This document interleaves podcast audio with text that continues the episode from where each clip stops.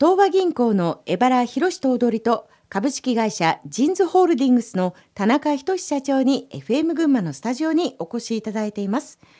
えー、東和銀行は経営理念に役に立つ銀行を掲げていて地域の経済発展と文化の向上に貢献するとしています。江原頭取は企業の地域貢献についてどのようなお考えをお持ちですか、はい、やはりあの地域のまあお取引先企業のその企業価値向上とか、まあ、成長を支援することで地域経済の活性化に貢献するというのがこれがまあ銀行の役割だと思うんですね。これがまあ一番の地域貢献になると思うんですけども、まあ、その他の文化的な社会的なまあ貢献としてはまず私もそうなんですけども役員がですね、まあ、地元大学の講師を務めて教育活動してるんですけども、まあ、これあの群馬大学の社会情報学部えー、これここでは4日間ですね。4日間にわたって東湖の役職員が、はい、えー、まあ、14名ほど講師を務めて、うん、えー、現場からの視点を踏まえた、まあ、講義を行っていると。でもう一つは高崎経済大学。こちらも同じように地域の金融と経済ということで、はい、講義を行ってます。でその他にはあの、尾瀬の環境美化運動っていうんで、えー、これはあの平成4年からあのやってるんですけども、えーまあ、毎年あのたくさんの行員が参加してですねあのゴミの持ち帰り運動ですかねそれをまあずっとやってます。それともう一つはあの萩原作太郎賞ということでまあ、地元のね詩人の萩原作太郎の現代史を対象する文学賞ということでこれに、まあ、あの28年にわたって継続して協賛をしていると。はい、そうですか。経済だけでなく本当幅広いですね。ね結構長くから、あのやってますよね。そうですか。あとまあ外国人の留学生のインターンシップとかも、うん、群馬大学さんとでしたっけ？群馬大学そうですね。あのそういうのもプロジェクトやってまし、ね、やったりとか。はいえー、いろんな活動をなさっていますけれども田中社長は先ほどもお話の中にやっぱり地域貢献は大事だというふうにおっしゃっておりました。ご自身もかなり力を入れてやっていらっしゃいますけれども。そうですね、えー、やりすぎなんじゃないかっていうぐらいやってますね。財団で群馬イノベーションアワード群馬イノベーションスクール、はい。えー、それから前橋スーパーシティでのやっぱりサポート、はい、それからまあ、ホテルとかですね。白屋ホテル、ね、えー、その他あと、まあ、前橋ビジョンの時もそうでしたね。そうでしたね、えー、前橋がビジョンをお作りになるという時にも糸井重里さんに田中社長がお声がけし、はい、芽吹くというビジョンを作ってもらって、はい、あとは会社も毎年純利益の1%を太陽の会を通じて、うん、あの前橋にまあ寄付してますし。太陽の会というのは前橋の経営者の方々経営者の24社の会なんですけど、うん、まあ、純利益の1%あるいは最低100万円を見返りを求めない投資を前橋にしようっていうそういった会なんですね。うん、でその他に、まあ、今度はですね本社機能、はい、まあ、今あのほとんど機能そのものは東京に集約してるんですけどもこれをやっぱり前橋市にもう一度持ってこようと。うんいうことで、まあ、半分ぐらいは持ってくる予定なんですね。ですから全体でいくとかなりやってると思います。そこまで地域貢献にこうかけるというのは何か強い思いがあるんですか？うんまあまあでもやっぱりあれですかねそれも他の経営者がやってないあまりやってなかったことだから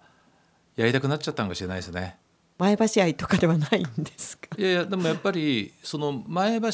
にいる人ですよね、うん、今現在住んで活動している人の熱が移って、はい、で私が活動してこの熱にまた移ってる人もいて。だからやっぱり人っていうのはこう人の熱にこう感化されるんじゃないかなと思うんですよ、ね。うん、動かされるんでしょうかね。えーいや茨と踊りにもちょっとその辺のご感想などを聞いてみたいと思いますが。あのまあ起業家のその田中社長ならではのやっぱりお考えでしょうね。ねいやまあちょっと普通、まあ、これ言葉はね適切かどうかわからないですけど、東京の私の仲間はちょっとおかしいと 狂気を感じると言われます。あええでも素晴らしいですよね。すごいですね。エバラ頭取がいろんなお客様を見てきてやっぱりこう起業家の方っていうのは田中社長のようにこう起業家精神があって、他の人がやっていないことっていうのを見つける見つけたがるんですか、うんやっぱり人によってでしょうね。ええあのやっぱりそういった気持ちを常に持っているはあ経営者の方っていうのは、まあ中にはいますよね。やっぱりね。まあでも起業家ってある意味変わり者なんですよ。で変わり者じゃないとまたこれね起業家としては難しいんですよ。ええ、だからねその大きな組織にあんまり適合しないタイプが起業家に向いてるかしれないです。これからはまあはい。大きな企業も今副業とかねそういうのも出てきてますんで、時代変わりましたね。変わりましたね。だからそういったところから、あの田中さんみたいなその経営者の方がええ出てくる可能性ありますよね。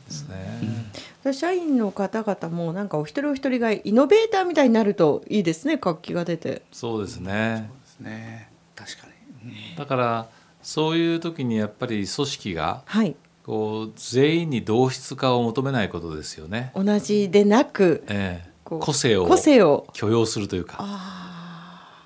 それこそ本当の多様性を認めるですね。ですね。ねえー最後にエバラート踊り田中社長がそれぞれの会社で行う今後のチャレンジについてお聞かせいただきたいと思います、えー目標であったり挑戦する気持ちを持ち続けるための方法などを伺えればと思います。エバラート踊りからお聞かせいただいてもよろしいでしょうか、まあこれはもうあの何度も言ってますけどもやはり地域のお取引先企業の課題とか悩みを解決してでお取引先企業のやはり企業価値を向上をしてもらって成長してもらうとそのために銀行が、えーいろいろなお手伝いをしてそれで地域が活性化をしてで社会が、え豊かになればそれが一番のそのことだというふうに思いますね。でそれをやるについてやはりまあ決して諦めないってことですよね。ね田中社長はいかがでしょうか、うんそうですね。やっぱりこうジーンズがあったからはい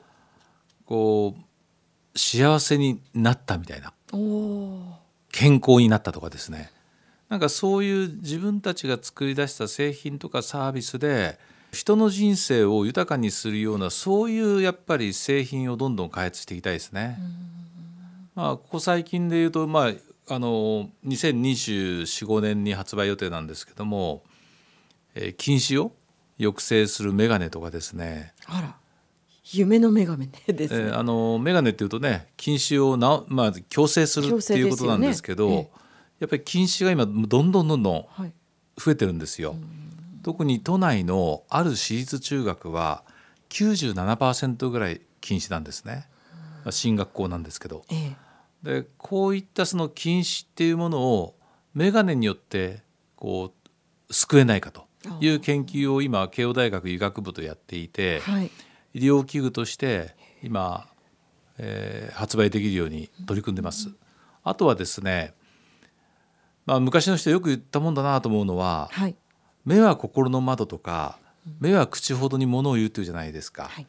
でこの目から人の内面をセンシングしてで例えば集中力とか、はい。あとは精神的な疾患を含めて、えーちゃんとその予兆をこうデータで取ってですねなんかこう心身がひどくなる前にきちんとあの知らせてくれるような、まあ、そんなメガネも今開発しています。もう随分新しいというか随分先の未来というか本当そうにですね。もうあったらいいなですね。テクノロジーなんですよ。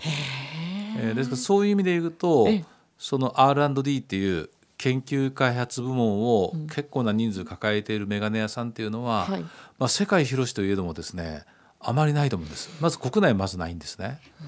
でまあ我が社はそういうその R&D の部門がはい。博士課程とかですねそういったようなところをこう言ってる人間がえ各大学とあのずっとこの技術連携してるんですよね。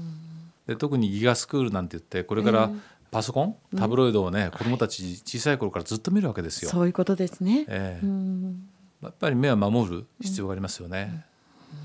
えー初の顔合わせということでございましたけれども最後にそれぞれのこう印象などをお聞きして終わりにしたいと思います。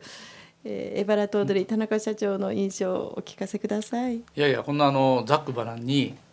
あのいろんなお話が今日はできて本当に楽しかったです。田中社長いかがですか？いやあの今日頭取と初めてお会いしたんですけど、非常にこうなんかこう実直誠実なお人柄が現れてですね、ええ東和銀行さん、これからますます発展しそうな雰囲気しますよね。ですね。ええー今日は東和銀行の江原博頭取と株式会社ジンズホールディングスの田中仁社長にお話を伺いました。お二人のますますのご活躍をご期待申し上げます。ありがとうございましたありがとうございました。ありがとうございました。